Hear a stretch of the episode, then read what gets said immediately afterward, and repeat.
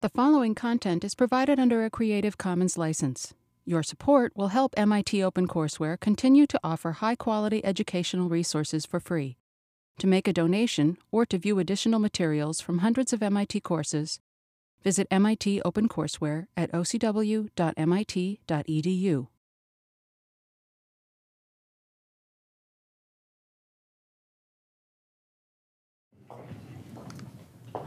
Okay, so welcome back, everyone. Um, this is going to be the first class where we're actually talking about poker strategy, uh, so this should be pretty exciting.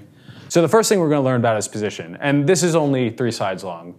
So positions have different names. They're put into different groups, and a lot of how we describe what's going on in a particular hand is going to be relevant to where people are sitting. Why? Because people in late position get to act after people in early position. And in general, the positions are broken into uh, four different groups. There are the blinds, who pay the blinds and are first to act and on every street after pre-flop. There's early position, middle position, and late position, where all these positions have, have, uh, have names except middle position, where um, starting in the big blind, we call it under the gun, under the gun plus one, under the gun plus two. You could also describe these as um, seat one, two, three, four, all the way to nine or 10, um, although I don't really like that because I think it's they all have pretty unique names and they're descriptive enough to just use those. Um, so middle position is labeled one, two, and three. And then around the button, you describe uh, their relation to the button, where either you are the button or you are cutting off the button. And then some people get a little crazy by calling this like the hijack. And, uh, but I, I, tend to not do that. And then as we eliminate people, we get rid of the least interesting positions um, to only keep the ones with real names. Okay, so the reason that I'm telling you this now is we're going to be going through hands where I talk about players by their position. Like the, per, the individual person doesn't matter, but it's much easier to understand what's going on when I refer to them as the cutoff or, or the button or whatever. But in general, the later position is better because you get more information. Like you get to see people acting before you. And as a result, you, like the, the money flows in, in general to the late positions. Like you're, the the round that you're the hand that you're the button, you're going to make the most amount of money. And you can see that in Poker Tracker. And if you're losing money on the button, you should seriously reevaluate how you're playing that because that's when you make the most amount of money. The blinds are in an interesting situation because they get to see the flop for a discount because they're compelled to, to pay um, some sort of bet. So you might think the blinds are in a good position because they get a free flop, but they're actually in a terrible position because when position matters post flop, they are the first to act in every single situation. So even though you might think that you're getting a discount for being in the blinds, you're getting a discount, an entry into a hand where you're almost certainly going to be at a major informational disadvantage.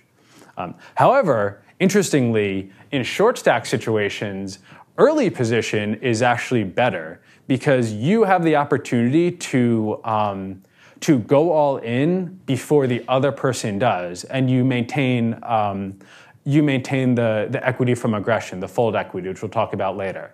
It's sort of like a game of chicken, where the so chicken is a game where two people drive at each other until one person turns, where it's like a, a an infinitely bad return if they both don't turn and then like one wins if one turns and one doesn't. So the proper strategy in chicken is to throw your uh, steering wheel out the window so the other person knows he only has one option if he doesn't want an infinitely big loss.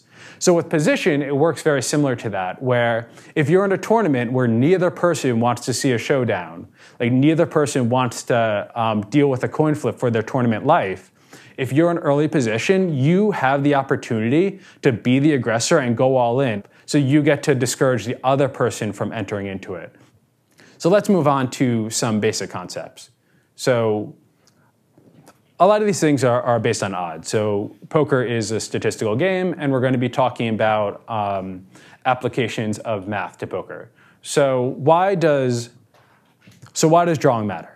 So drawing, drawing means you're trying to make a hand, like uh, more cards that will come out will give you a really good hand, whereas you don't necessarily have a good hand right now. And a really common situation There's one guy that has an okay hand, and there's one guy that has nothing but the potential to have a really good hand. And a lot of, like, most of the decision points come down to whether the, the guy with nothing has equity, like, has an interest in making his real hand. Um, so, exam- really common examples of these are one person has a pair or two pair, and one guy has a straight or flush draw. Someone, if we're talking pre-flop, someone has a pocket pair and someone else has literally anything else, and they're trying to make anything more than whatever that guy's pair is. Um, so what the drawer has to do, the guy without a real hand, is to decide whether the bet he is facing or whatever he has to pay to see more cards to find out if he makes his hand is worth the the cost, is worth is worth what the the aggressor is making him pay to see that additional card.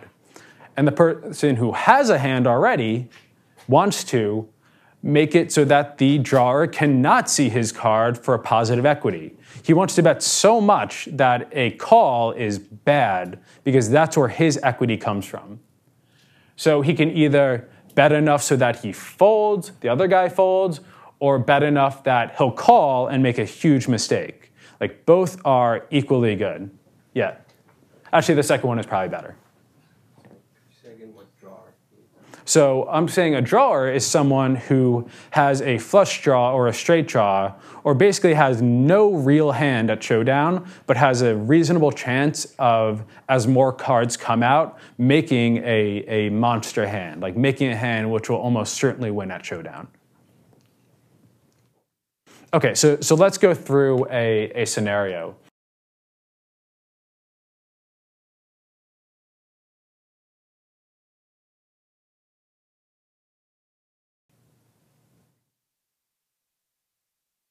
Okay, so this seemed pretty straightforward.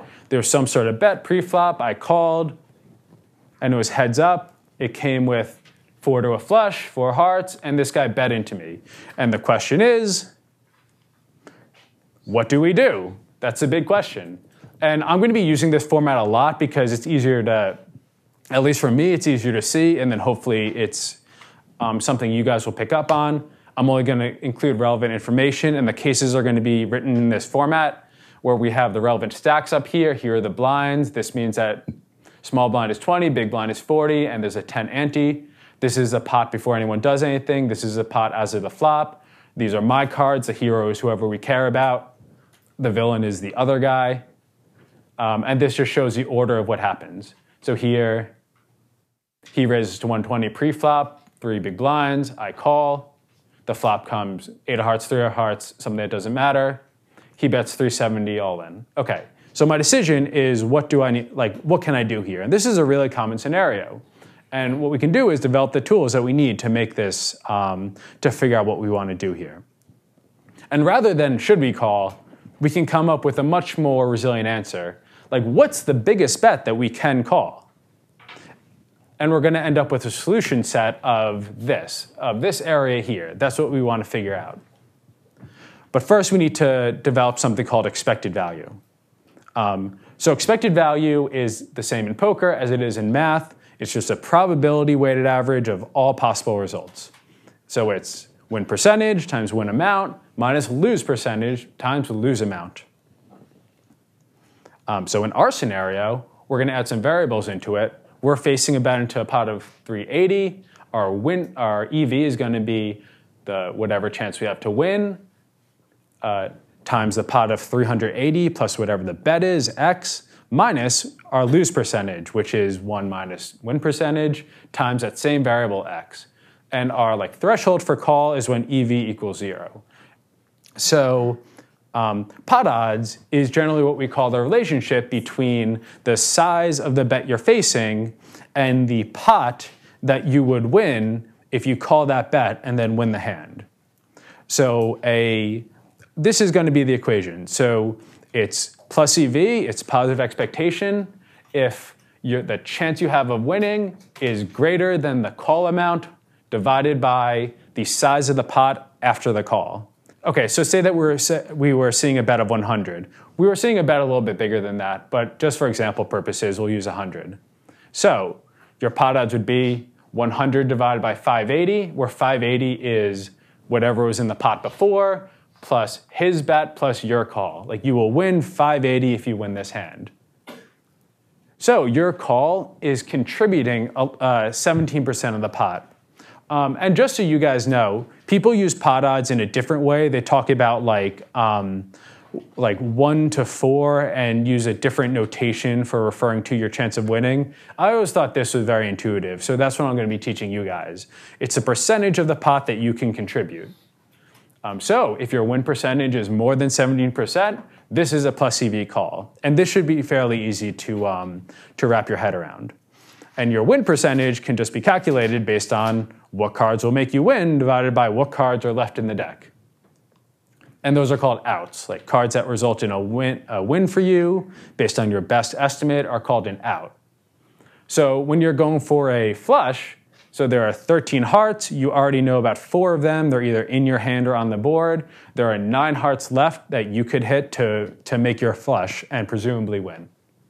So your win percentage, this is calculating it out exactly, is just one minus your chance of hitting the flush on neither one of those cards. So it's 40 out of 49 times 39 out of 48, which is about equal to 34%. So since this 34%, our chance of winning is more than 70%, the proportion of the call that we're contributing, this makes it a good call. And the fact that this is really big compared to this makes it a really good call. So this is how I think of it in terms of visualizing it. So this whole this whole pie is the $580 pot um, that it will be if you called. This chunk is your 34% pot odds. Now this this chunk can be comprised of the size of the bet you're calling and your expected value from calling. So here, the size of the chunk is $197, which is 34% of 580. We can contribute up to that amount. If we get to contribute less of it, that means that any additional chunk is EV. Like we are making $97 for making this call. Um, similarly, if we make a call that's too big, we end up with a negative chunk of that pie. So I'm teaching you a quick rule for calculating your chance of winning any hand.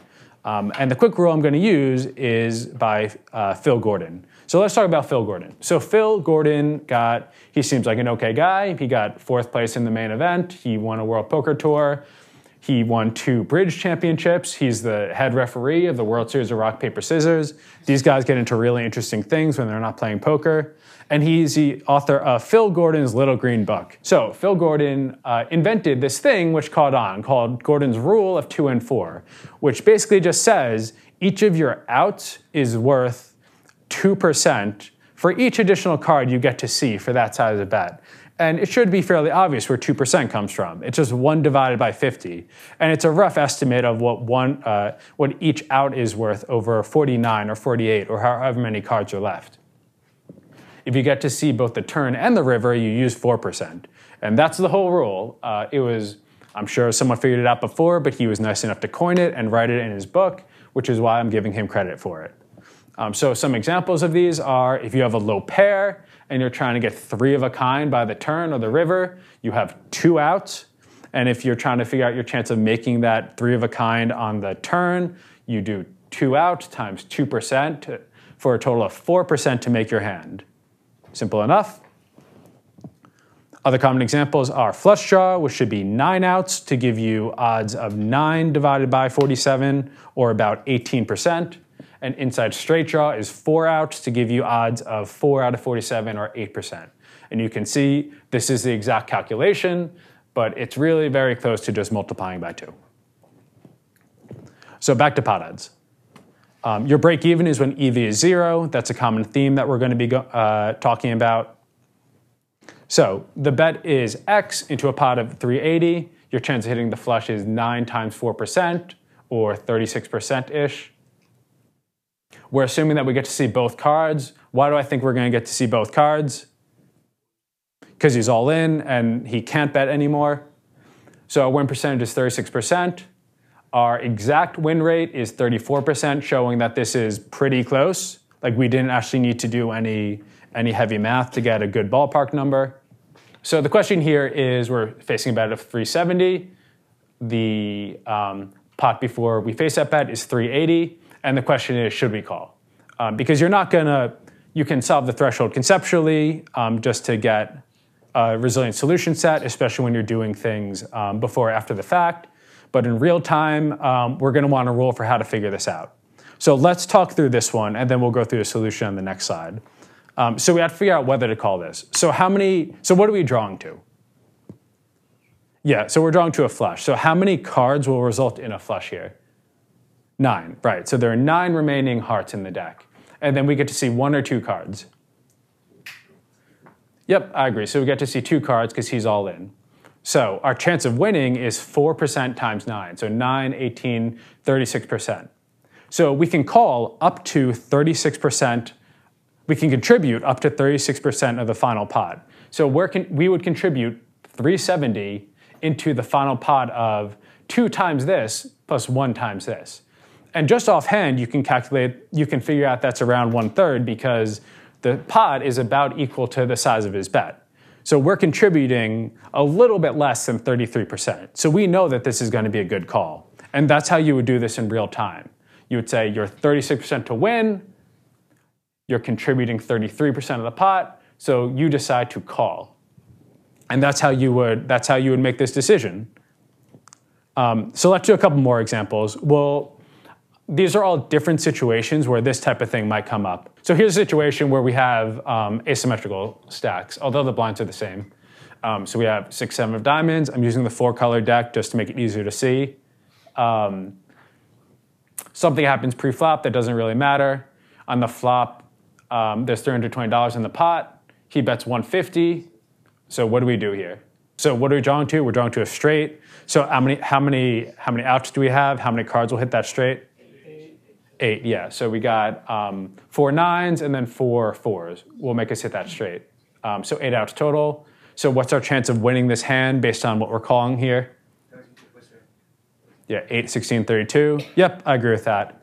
Um, so based on that, um, what do we have to contribute to um, stay in this hand? Like what percentage, uh, percentage of the future pot?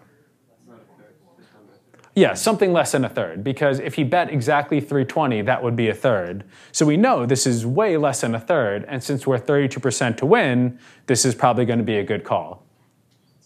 So going through the questions, so we have an open-ended straight draw, meaning we have eight outs because two different cards would result in the straight. Um, our outs are any 9 and any 4. We have a 32% chance of hitting it. And what's the correct play? Call, because 150 out of 620, where 620 is the pot plus 300 is 24%. Okay, so that wasn't bad. So that's our, those are two common draws. One was a flush draw and one was a straight draw. So let's go to something uh, a little bit different. So we have 5-5 on the button. He raises into us. I call. And the flop comes three clubs, five ace, six. He bets 200. Okay, cool. So this is um, this is a situation which uh, I'm sure a lot of you may have run into recently. Uh, so what so what hand are we drawing to here? So what like what why do we think we're behind if we have three fives here? Yeah, like he might have a flush. Um, certainly to the point where I'm not super comfortable with the set here, knowing that like it's reasonably likely for someone to have a flush here. Or like even if he doesn't have a flush and we bet, he's only going to call us really if he has a flush or a better hand. Um, so he has a flush, and then what are we drawing to? Like what beats a flush here? Full house, good. What else? Uh, yep, four of a kind. Okay, so what are our outs here? Yep, I agree, seven outs. What are they? Yep, so three aces, three sixes, one five. So we have seven outs total. All right, so what, what's our chance of hitting? Do we count one or two cards here? One. Why? Because he has a lot of chips behind, and there's no way if he's betting this on the flop, he's giving us a free card on the turn. Unless for some reason he thinks we have a flush. But we certainly can't count on that. Okay, so we can, what do we say, seven outs? So we use 2% for the next card, or 14%. So we can call up to 14% of the future pot. The future pot's going to be 21, 2300, so we can call 14% of that. So what's a good estimate of that? Like it's going to be more than like 280 because 14% of 2,000 is is uh, is 280, right? So he's betting materially less than that. Like he's way under betting whatever he has here. If he has if he has a flush, he's not protecting it. If he doesn't have a flush, like he's losing. Um, so this is a very common example of a villain not protecting his hand. Like he's probably this is a situation where I see a lot of newer players um, screw up. They're not they're betting so little, like they're betting little because they don't want the other guy to fold, but they're actually losing value because the other guy folding here would be preferable. They should bet enough that he either folds or he makes a wrong decision if he calls. So we're drawing to a full house or four of a kind, which you guys got right.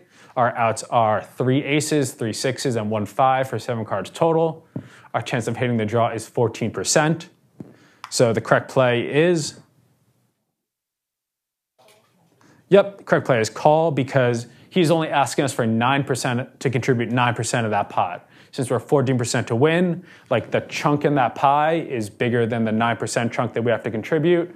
And the result is this $122 free that he's giving us. Okay, so I think this is my last example. This one should be a, little bit more fun. So this is it. So why is this a draw that we're looking at? Like we're the first one to act. Why does this matter? Can anyone tell what's going on here?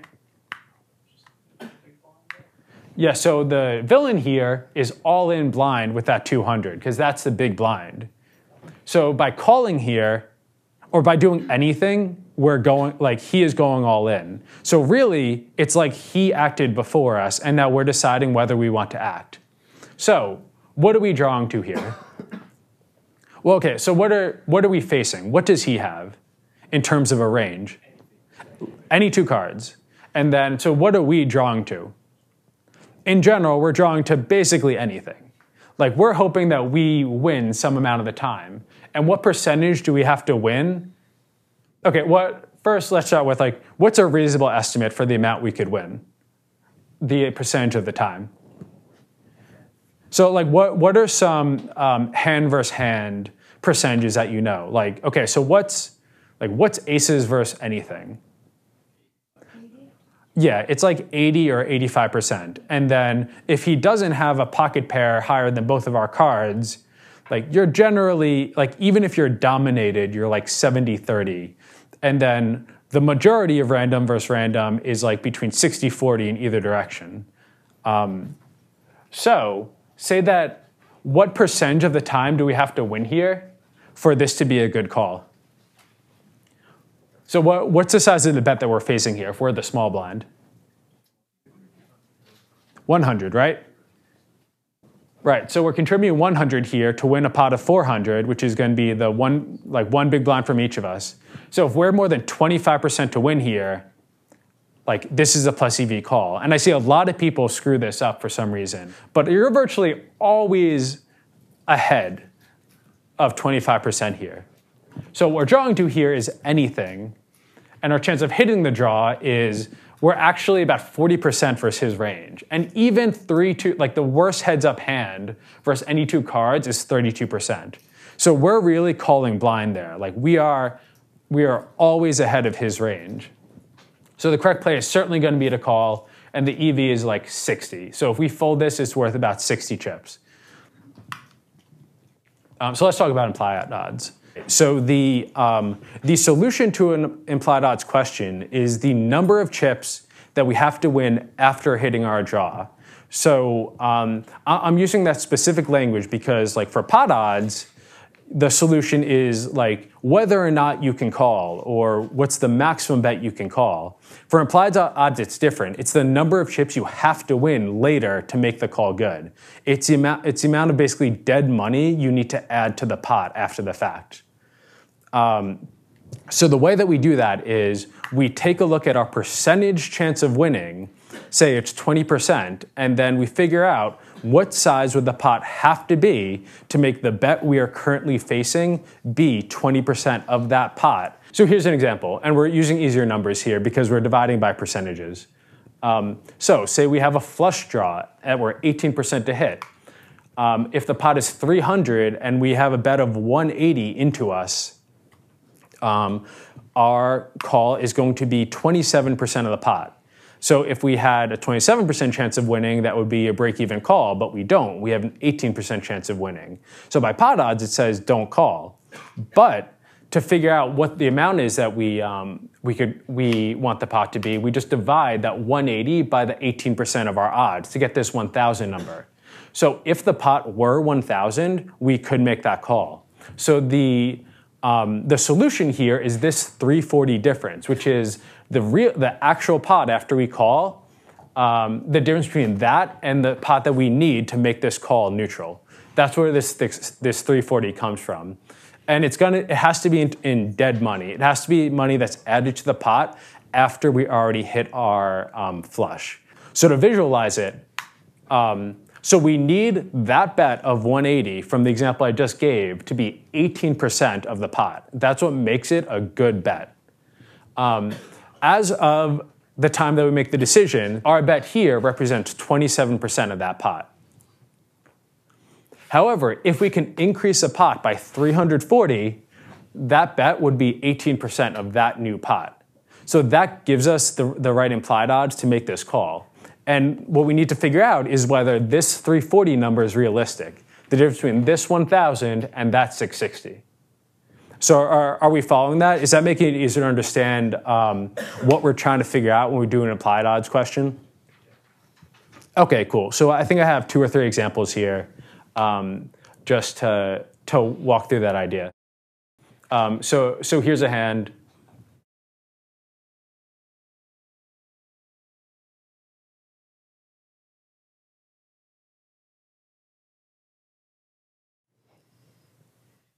Okay, so, so here's a decision we're facing.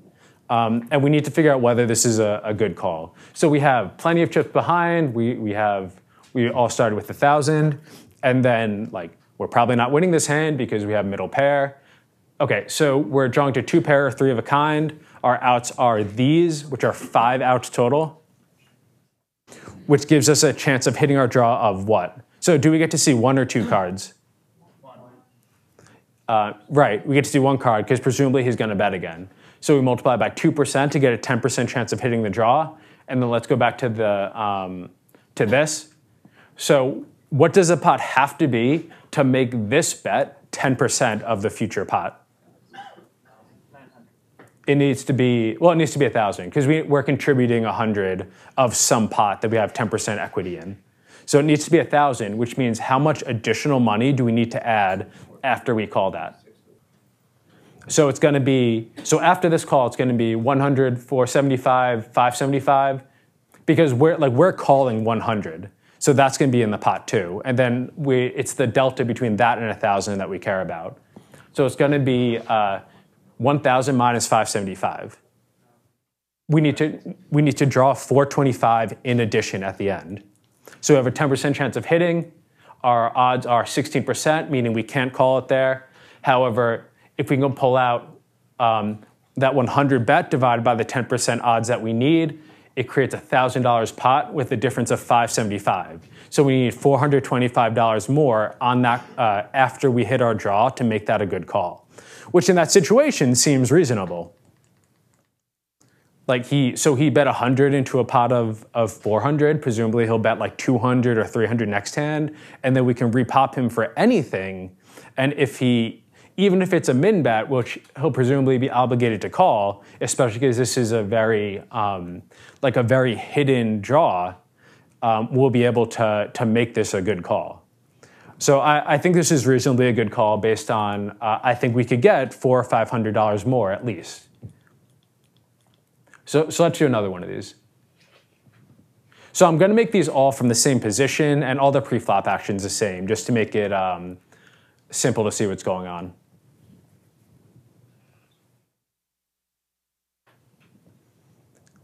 Okay, so here, um, let, us go through the same steps. So what are we drawing to here? Yeah, so several things. So we're, we're drawing to a straight, we're drawing to a flush, Are we're drawing to anything else? So, okay, I would agree we're drawing to a royal flush also. And I'm going to say the overpair might not be good. Like one pair, I, I wouldn't consider a great hand, especially when we're what what were blinds here? Like um, 50 100. So we have an M of like what, like 50, something like that. So I think it's uh, I think our M is our our our top pair is not that great here. Um, but I do think the flush is good. Probably like a king high flush is good, and then the straight is good too. So how many outs do we have here? So how many like how many outs to the flush? Right. So we have yeah, nine other clubs in the deck, and then how many outs to the straight? Eight. Right. So we have 17 outs, and then how many are overlaps? Two. Right. So let me make sure I got that right. So 9 plus 8, 17, minus 2, yep, 15. So we have 15 outs here. And then how many cards are we going to see?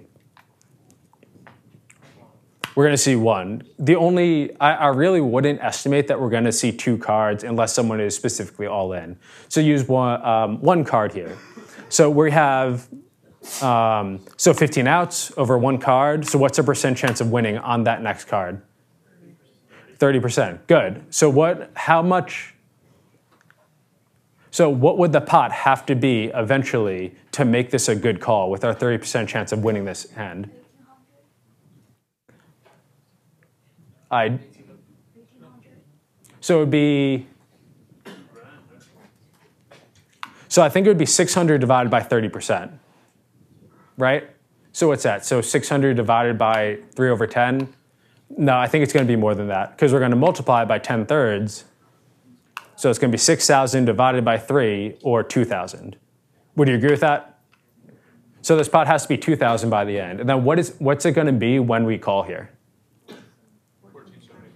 Yeah, let's see. So it's going to be 600, his 600 plus our 600, 1,200 plus 275. Yeah, 4, uh, 1475. So how, mu- how many additional dollars do we need in the pot after hitting one of our draws? Good, right. So I think that's right. Um, so drawing to straight or flush, any ace, any nine, seven other clubs that aren't ace or nine for 15 outs. We are 30% to hit this. Um, so right now the pot odds are 40% because he's betting 600, or we'd be contributing 600 into a total pot of 1475. We need to win an additional 525 after to make this a good call. So that's it. So that, that's how you do implied odds. Just make sure you understand um, what the future pot has to be, and then you can use your own judgment for whether um, that's a realistic amount to win here. I think like here, 500 is totally reasonable because he already bet 600. Even if even if a if a flush comes, he's probably um, pretty obligated to make at least another $500 bet or at least a 500 call if he checks.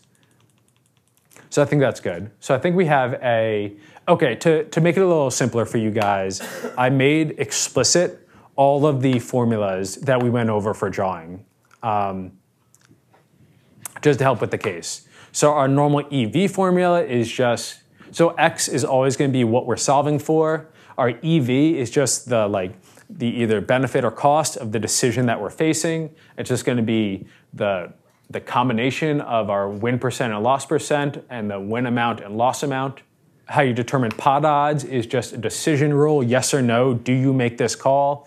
It's just your, your win percentage uh, of the hand, the chance of you hitting your draw, whether that's greater than the call amount divided by the pot plus two times the call amount, because the bet amount and call amount are the same thing. If that if it is greater, then you make the call. If it's less, then you fold. Um, implied odds, which we just went over, it's going to be the bet amount you're facing divided by your chance of winning the hand minus whatever the pot's going to be after you make that call. I think that's it. Okay, so these are all the formulas you need to make these decisions. Um, you can generally remember them when you're at the table. I think they're like I think they're fairly intuitive, and if not, they seem pretty easy to memorize. Anyway, so let's do a live example of this. This uh, so this hand happened at the World Series of Poker last year when it was 10-handed, which means it was one hand before the the bubble where you uh, the final table bubble where they get to how it works in the World Series is they play down to nine and then like they have a break for three months where they build up the final table and they advertise it and they play it live. So this is a situation that was very tense for these guys, and an interesting hand happened, which I think is a great example of what we're trying to do. Anyway, so let's watch. Very first year of the World Series in 1970. No final table. Champion determined by a vote of all the players. Johnny Moss was the winner. Under the gun, Martin Jacobson, ace jack of clubs. Very accomplished tournament player. Four World Series final tables. Raise. The dealer announces raised, but I don't think Martin has the right denominations out there. Hold on, hold on, hold on. Hold the action, hold the action. Just call, just call. So they're making it just a call for 300,000. By the way, that was World Series Dealer of the Year Andy Tillman. Frankly, I think the Dealer of the Year thing has gone to his head. He's dealing with a lot more attitude now. One of these players will join the likes of John Hewitt, Jordan Smith, and Don Barton as main event 10th place finishers. Action on William Tonking. Jack 9 in the small blind. He wants to play. He limps in. and the big blind, Dan Sindelar checks his option. Three for a bargain. And here is our flop. 7, 8, 10, two clubs Tonking with a jack high straight. He checks it to Sindelar, middle pair with a gut shot. And he's reaching for chips, bets a half million. Jacobson with flush and straight draws. If Jacobson raises under the gun as he intended to, Tonking likely would have folded. Instead, they're now on a massive collision course that could define the November 9. Jacobson obviously loves his hand with straight and flush draws. Unfortunately, he's run into Tonking, who flopped a straight. But there is a raise to a million seven fifty. So the 2% hand bets and the second worst hand raises. Lon, this is a game I need to be in. a dream scenario for the short stack that still could turn into a nightmare for William Tonking. All in. And Tonking announces all in. Sindelar folds. So let's figure out what's going through his head right now. So here are all of our players. That's our hero with ace jack clubs.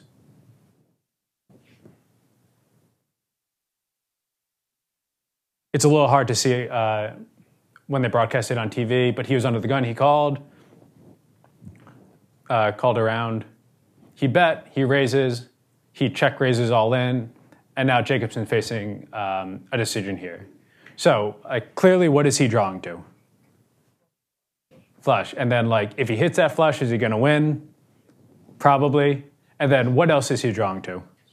Straight, right. And then, if he hits that nine, he's probably going to win with the straight. Although, not all the time, because he doesn't have the best straight. If a nine comes and then this guy has, like, uh, Queen King, or sorry, uh, Jack Queen, he's going to actually lose. So, I'm calling. Um, so the question is, what does he do here? This is what it looks like. Um, so our hero here raises uh, 1750. He re-raises 4525 more um, to being all in for 6275.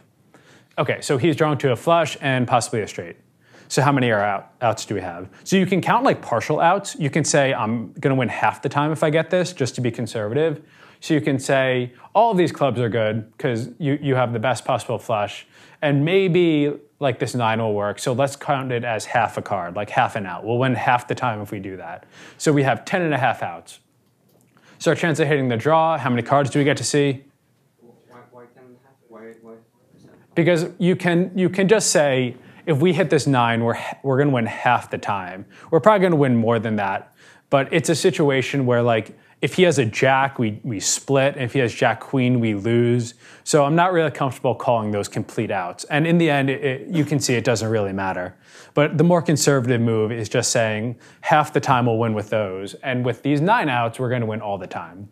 Like you could just count them as half outs, or you, you can count them as two thirds outs, or something like that. Anyway, so we get to see both cards because he's all in. You have a question?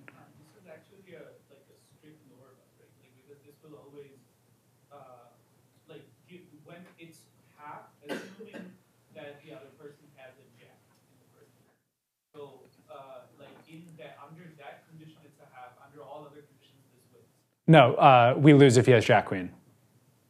Uh, right. So I mean, like, if he has a Jack, like, yeah, he can have a Jack Queen. That's fine. But if he has a Jack, then it's a half. But in, if he does not have a Jack, then uh, any nine wins.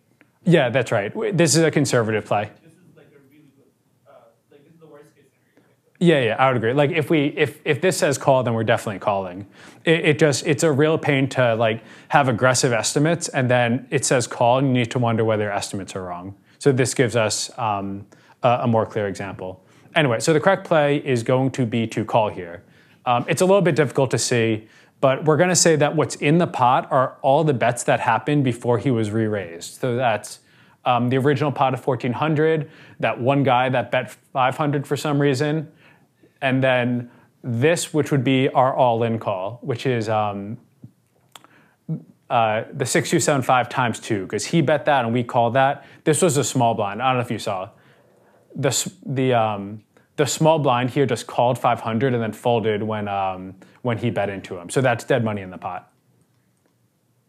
Um, so the total amount is 14450 and we're facing a bet of 4525. So 31% of the pot we're contributing. We're 42% to hit our draws, meaning that this is a pretty clear call. And when we do the EV, even with this conservative, conservative um, estimate, um, it says we're making about like one and a half million chips from making this call. So this should be pretty easy. Um, let's see what happens, and let's see if this works.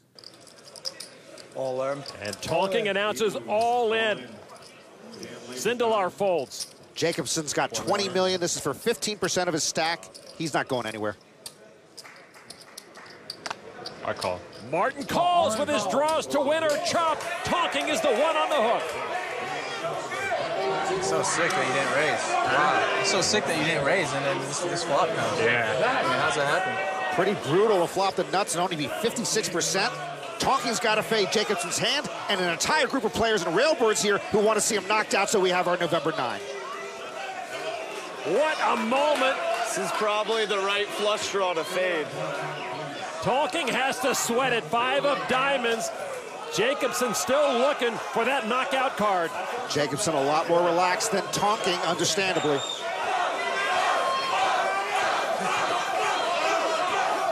If Jacobson hits a club, Tonking is gone, and we have our November 9. The river card is a diamond!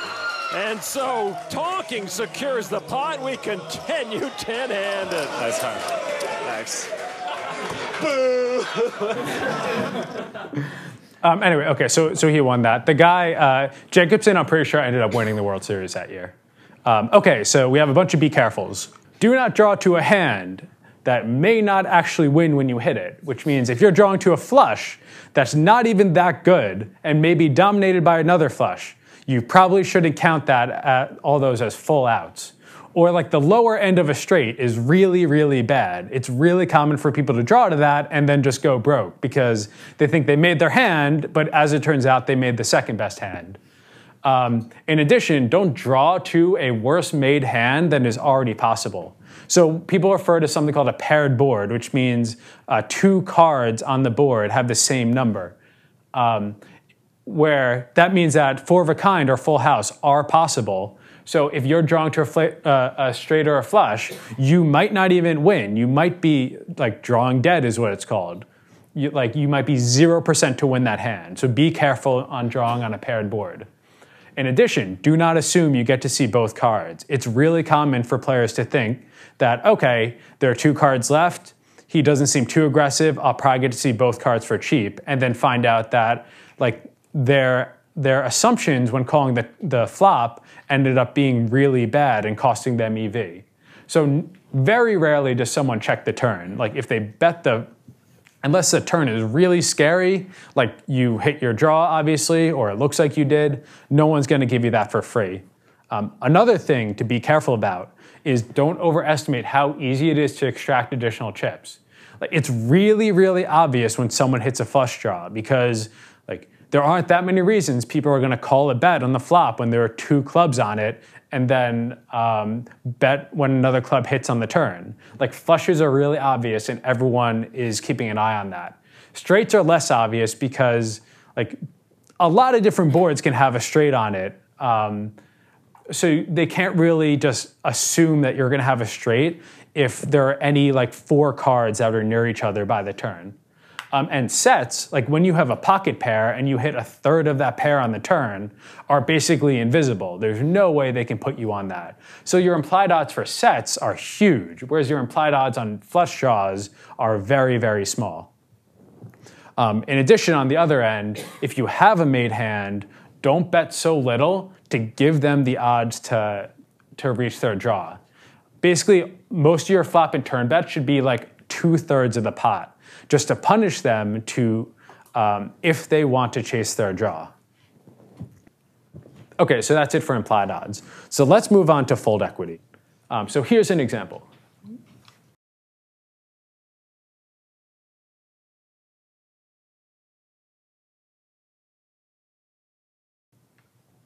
Okay, so were you guys following what's going on in that hand? Basically, um, I had position uh, pre-flop to make this call. Then on the flop, I had an open, I had an open-ended straight draw. He bet small enough that I should call. Um, same thing on the turn. I think he checked behind me on the turn, and the river he checks. Why? Why is he checking the river here? So he's checking because he's worried, like he knows I'm drawing to something because I flat called. And look, I could have been drawing to a flush and he thinks I just hit it. So this is a perfect bluffing opportunity because we are representing, like we are basically representing a flush. So the question is, how often does this have to work to be a good bet versus just kind of checking behind and losing nothing? Um, with bluffing, like we can, if it's a bad bet, we're just going to lose money most of the time. So we have to figure out what proportion of the time does this have to win to make it worth it. And that's what we're going to be looking at here. And the, uh, the, the concept that will give us the value of making this bet is called fold equity. So fold equity is the value that you're getting in a hand from the likelihood that the other player is going to fold. So with regard to fold equity, I'm saying your showdown value, which is this uh, acronym here, is, zero. Like you, you can't win at showdown, which is our situation there. Like if he calls us, we definitely, definitely, lo- definitely lost. So the formula for this is, at least the EV formula is just, so it's the derivation of the normal EV formula that we always see. It's just the pot times your chance of winning, i.e. his fold percentage, minus the, ch- the chance of losing. And you lose that bet if you lose. Like you're risking the bet to win the pot. If we have the chance to win after he calls, we could add another variable where just instead of us just losing this bet um, for the amount he calls of the time, when he calls, we're going to get some amount of EV, which is still presumably going to be negative, but it's going to be less negative than just losing the entire bet. So that, that's the basic formula for, for semi-bluffing here. So I'm defining bluffing is um, a bet where it has positive expectation because the fold equity is more than zero. Like just this term, like just the, the proportion of the pot that you expect to win from him folding is greater than the chance of you lose the the weighted chance of you losing that bet. That's just going to be called a bluff, an outright bluff. And I differentiate that from semi-bluffing where this is actually negative. Where if you have a 0% chance of winning, it's actually a bad bet because he calls you more times than makes that valuable. But a semi-bluff actually becomes positive expectation because of your showdown win percentage. Your showdown win percentage is um, is sufficiently high to offset it. And this is where the value comes from because you have the opportunity to steal pots, but you also have the opportunity to redraw to a winning hand. Um, and that's why in tournaments, this becomes something that you're going to be doing very often because you're not going to always have made hands, but you're always going to have something that could become a made hand, and that becomes good enough. So, how often does this have to work to be profitable? So, um, I'm just going to give you a formula here. So we're betting 150 into a pot of 350 where we have no chance of winning if he calls. Our EV, which is just taking from that formula, is 350 times the chance we fold minus 150 our bet times the chance he calls. So we can solve this for um, EV equals zero and solve for fold to get this formula. We get 150 divided by the pot plus our bet. So this is our bet because the idea is that we are putting 150 into that pot for a chance of winning the whole pot back. Like we he won't add that 150 to the pot if we win it. So that's the idea there. So it's our bet divided by the pot after we bet to give us our, our neutral EV fold percentage. So that's the chance he that's the chance of him folding that makes us a good bet. So I think this is pretty like this is pretty cool like you can use this to determine what's a good bluff and what's a bad bluff by just saying, is he going to call this more than one third of the time? And just the EV calculation, looking at um, using this formula to prove that um, we reach a, a, neutral EV is just 30% times this 350, the pot, minus 70%, him calling, times our bet. That equals zero. And that's our quick, I like plugging this back into the EV formula just to make sure we did, like we, we messed around with the variables properly. So are we, are we okay with this so far? Because we're gonna move on to something a little bit more complicated. In this one, he bet 75 like he did before, but we are raising 150. Why? Why are we raising 150 here rather than just calling? Yeah, because we have an open-ended straight draw where even if he calls, we still could win, and that fundamentally changes um, what we need to make this profitable. So here, our chance of winning is 16%, 8 times 2. We get to see just the river. So it's 150 into a pot of 350, where our win percent is 16. This is still our chance of taking the pot uncontested, and then the 1 minus f percent, the chance that he calls, is multiplied by our our marginal EV. This 16% times winning the pot. 500 is 150 plus 350. 150 our bet, 350 uh, the pot, minus 150 our bet. I guess the 150 here would be his bet. But still, we have a, we have a chance to win 500 or lose 150. One of the reasons fold equity is really hard to teach is because there's no real intuitive way to memorize this formula. Like, so what I did here is I just solved for um, EV equals zero um, for our fold percentage. So we can solve this. I, I just plugged this into Wolfram Alpha and I got like the neutral fold percentage is 12 um, compared to like here we need to win this bluff 30% of the time and here we need to win 12% of the time. That shows the value of the semi-bluff here. So to check with EV, you win 350 12% of the time and 88% of the time you have to deal with this so that that shows at, at, least intuitively what the value is. But let's see if we can figure out exactly um, what like how important this win percentage is. So let's use okay. So we're to have to use calculus for this. So when we um, when we graph this formula, we see a clear trend, and like it would be intuitive when your when your showdown win percentage goes up, the amount you need him to fold goes down. Like if you win 0% of the time, he needs to fold a lot. But then if you win some amount of the time, he only needs to fold a smaller amount of the time. So that's what this thing is saying. And there are a couple of interesting points on this graph, which I want to point out. So what's this point here? It's, it's our, it's our break-even uh, fold percentage for having a zero EV. So the idea is if he folds, how you read this is um, if we have a 16% chance of winning, if we're drawing to uh, an open-ended straight for one card, if he folds more than 12% of the time, if we're in anywhere in this area, it's, it's positive EV. If we're anywhere down here, it's not. So, so that's how we're reading this graph here. So what about this point here? It's a complete bluff because we have 0% chance of winning. And you recognize this 30? It's from all the way back here. It's when we had a 0% chance of winning. So that's that point up there, which I think is pretty interesting, but it gets even cooler. Okay, so that's what that is. It's our 150 divided by 150 plus, uh, 350, which is our formula for determining what our break-even fold percentage is for a complete bluff. That's our 30% here. But check this out. So what is this number? It's our pot odds break even. It's the size of the bet that we could call if he was betting to make us neutral EV. That's what this 23 is. It's the, our 150 divided by the pot after our call. What that means is if he folds 0% of the time, I, i.e., like similarly to if he just bet and then we have the option to call, that makes us zero EV. So this like this graph connects all of those variables for us. And that lets us derive something very interesting with regard to implied odds. We can just figure out how implied odds impacts our fold percentage by looking at this secant line and coming up with a good estimate. So let me work through this graph, uh, talk through what we're seeing here, because I think this is really cool. So um, to be clear, this blue line is um, our neutral fold percentage, right? And then this slope is, it's the derivative of how much um, of like a bonus we get to fold percentage for every 1% win rate. So for each additional one out, so each additional 2%, he needs to fold 3% less for us to break even there.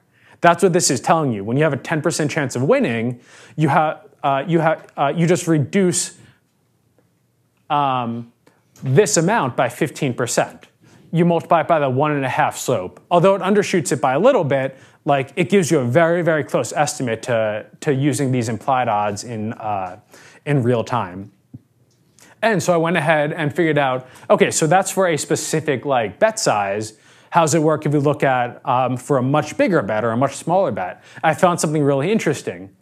When the bet becomes, when we go towards infinity, the partial derivative is two. Like you only get as much of a bonus as two times your win percentage. So each additional out gives you like an 8% reduced um, break even for fold percentage. And then when your bet approaches zero, you only get a 1% decrease. So these are our bounds. Like um, for a pot size bet, it's 1.5% your bonus. And um, regardless, you know your bonus is going to be between 1 and 2, at least in terms of the average across um, win percentages. That's what we discovered here. And what this is letting us do is it's letting us create a quick rule that implements implied odds. Um, so to go over what these rules exactly are, um, let's back up to a complete bluff. So our full percent needed is just the bet divided by the pot and the bet combined. If you think like if you want to bet the exact size of the pot, which isn't that bad for a bluff, you only need to win half the time.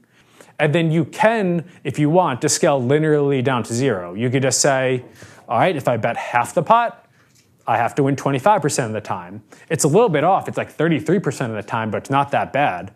So this gives you a very easy way to determine like when you should bluff or not. And like obviously there's a bit of judgment because you got to figure out whether this is a reasonable number, but it gives you an idea like you don't need to win that bluff 80% of the time. Um, and then when like when you actually have a chance to redraw to win, it becomes even more interesting. Um, so in general, when you have a draw, um, you have a higher, like you, your value is higher because you still have a chance to win the hand. And in general, you're going to see, like, very rarely will people actually make complete bluffs because they will like prefer, like, the the the chance of you winning the hand at the end materially makes your your your value better. Um, so a simple assumption is just each one percent your showdown increases, you multi- you in, you decrease your fold percentage by one and a half percent. And your fold percentage are going to be much, much smaller. They're going to be like 15 to 20 ish percent, like somewhere in that range. So decreasing that by 5% actually makes you uh, quite a bit more likely to win, or at least have a, um, a positive expectation decision. And when we talk about pre-flop, which is going to be nothing but figuring out semi-bluffing opportunities, um, we're going to be heavily using this type of thing.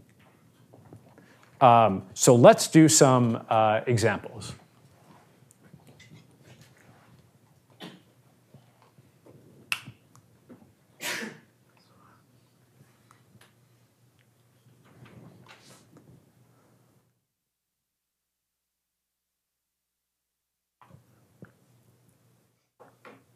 Okay, so what is going on here? So just to watch that again, so um, it looks like the villain raised something pre-flop. I had position, so I called. And then he showed weakness for three streets in a row. Like, I don't know what he has, but it, it seems to be worth taking a stab at it. So like, what proportion of the time does this stab have to work to make it a good bluff. So is this going to be a bluff or a semi-bluff? Bluff. Why? Yeah, like I barely beat the board. I, I think my 10 high plays, but like only very close. So if he, like, there's no way he can call this with the worst hand. Um, so the question is, what, like, how often does this have to work to be valuable? Which is a very common question you might ask yourself. Um, so do you remember how to figure this out? So the formula is going to be this. It's just the bet divided by the pot plus the bet. So the difference between this and the pot odds formula is one bet. Pot odds formula is pot plus two bets, ours and his. This formula is just the pot plus our bet only, because he never adds his bet in. So to figure out our chance of winning here, let's just go to this one. We just do what? We take the size of our bet and divide it by this plus this number. So we add those together, it's what, 5, uh, 625? So we'll just take 250 divided by 625, which is what? It's 40%. So this needs to work 40% of the time to be valuable. So it's actually not as like not as interesting as I would have guessed. Like this needs to work a pretty big amount of time, and given that he's shown so much weakness, he's probably he's probably guessing that we're probably bluffing. But anyway, if he calls 25% of the time, um, does that make that a good uh, bet or not? Yes, because that means he folds 75% of the time, which is more than our 40. So that makes that a good bet. And just to plug it into the EV formula, so what like what is our value from this bluff if if our estimate's right here that he calls 25% of the time? It's $200. So the pot's what? I think the pot's like 400 here. So that makes sense to me that like 75% of the time we're going to take down that pot, so it's worth about 200 to us. So that's it. Um, let's do another example.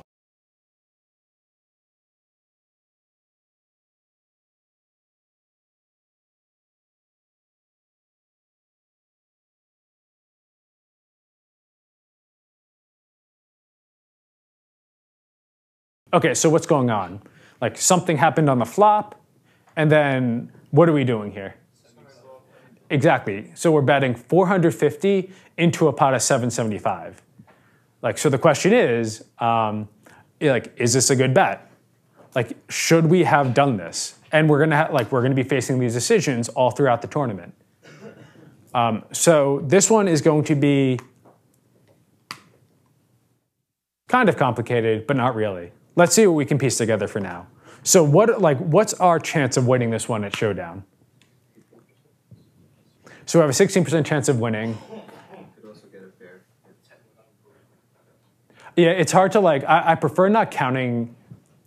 You like you can proportion partial out to like uh, whatever you think your real chance of winning if you hit that, and just say that's worth like one third of an out. But in terms of being conservative and making this simple, we can just say, let's say we have to hit the straight to win. Although you can consider yourself having a little bit more equity if you just say, maybe I'll win if I hit like a 10 or something. Okay, so we're, we're betting 450 to this pot of 775. So what? Um, so we know we have 16% chance of winning this hand uh, if we are called. If we have no percent chance of winning the hand, um, if we are called, what proportion of the time do we need him to fold to make this good? 450 divided by 1225, that 1225 is going to be um, 450 plus 775. Is that right? What was it about? Yeah, 450 plus 775 is 1225. Um, I think this is um, 11, 12, 25. I think that's right. 1225. Okay, so we have a 37% chance of, of um, that's our break even if we have no chance of winning. But then we get a bonus for the 16% chance of, of us winning. And then a general estimate is going to be one and a half times because we're making approximately a pot size bet. We're making it a little bit smaller, so maybe this is overdoing it by a little bit, but this is at least giving us an okay estimate. Like this might be a little low, it might be like 18%, but like we can't differentiate between the like a margin that small. Um, so the 16% chance is related to our chance of winning. We get a bonus that's proportional to that. I'm saying one and a half, which is like seem to be like about in the ballpark to give me a 13% chance break even for that fold rate. So even if he calls 80% of the time, it makes it a good bet. And 80% is a huge amount considering, um, I, I don't remember the situation. Like, he could potentially have nothing here. Like, he definitely showed some sort of weakness, so it's totally reasonable that he won't call more than 80% of the time there. Um, so we can calculate our equity just based on the formula earlier, which is our chance of taking the pot down uncontested, 20%, and then our 80% chance of winning 16% of the time and losing 84% of the time, where we're winning the pot plus his bet, and we're losing our bet. Okay, so let's jump to uh, another live example. Junior world champion in bowling and horseshoes for Pappas, foosball, and maybe poker. Sorry, what's your name? Mark. Mark? Yeah. Billy. Good to meet to meet you. Mark already played to the final table of the WSOP. I've heard. Sorry, I, I have Yeah, no idea. Listen, Billy is world champion in another sport. That guy's pretty cool too. What sport? In The game. Football. Yeah? Yeah. Well, it's pretty awesome as well, huh? Yeah, that is awesome. I'm a world champion. This is considered very high quality banter by poker standards. Trip. I got, we got to play sometime. The secret's out. Absolutely. Jacobson with pocket sevens. It's a 650. Right? Confirming with Sindelar, oh, yeah, that's 650, and that's a raise. Politano, 10 tray suited into the muck. Two Pappas now with ace queen. I wonder if there are different surfaces in foosball, like the French Open of foosball, the Wimbledon of foosball. and is there an ace queen in foosball? right? The worst joke ever. There are several brands of championship tables. Billy's a tornado guy, by the way. Tornado.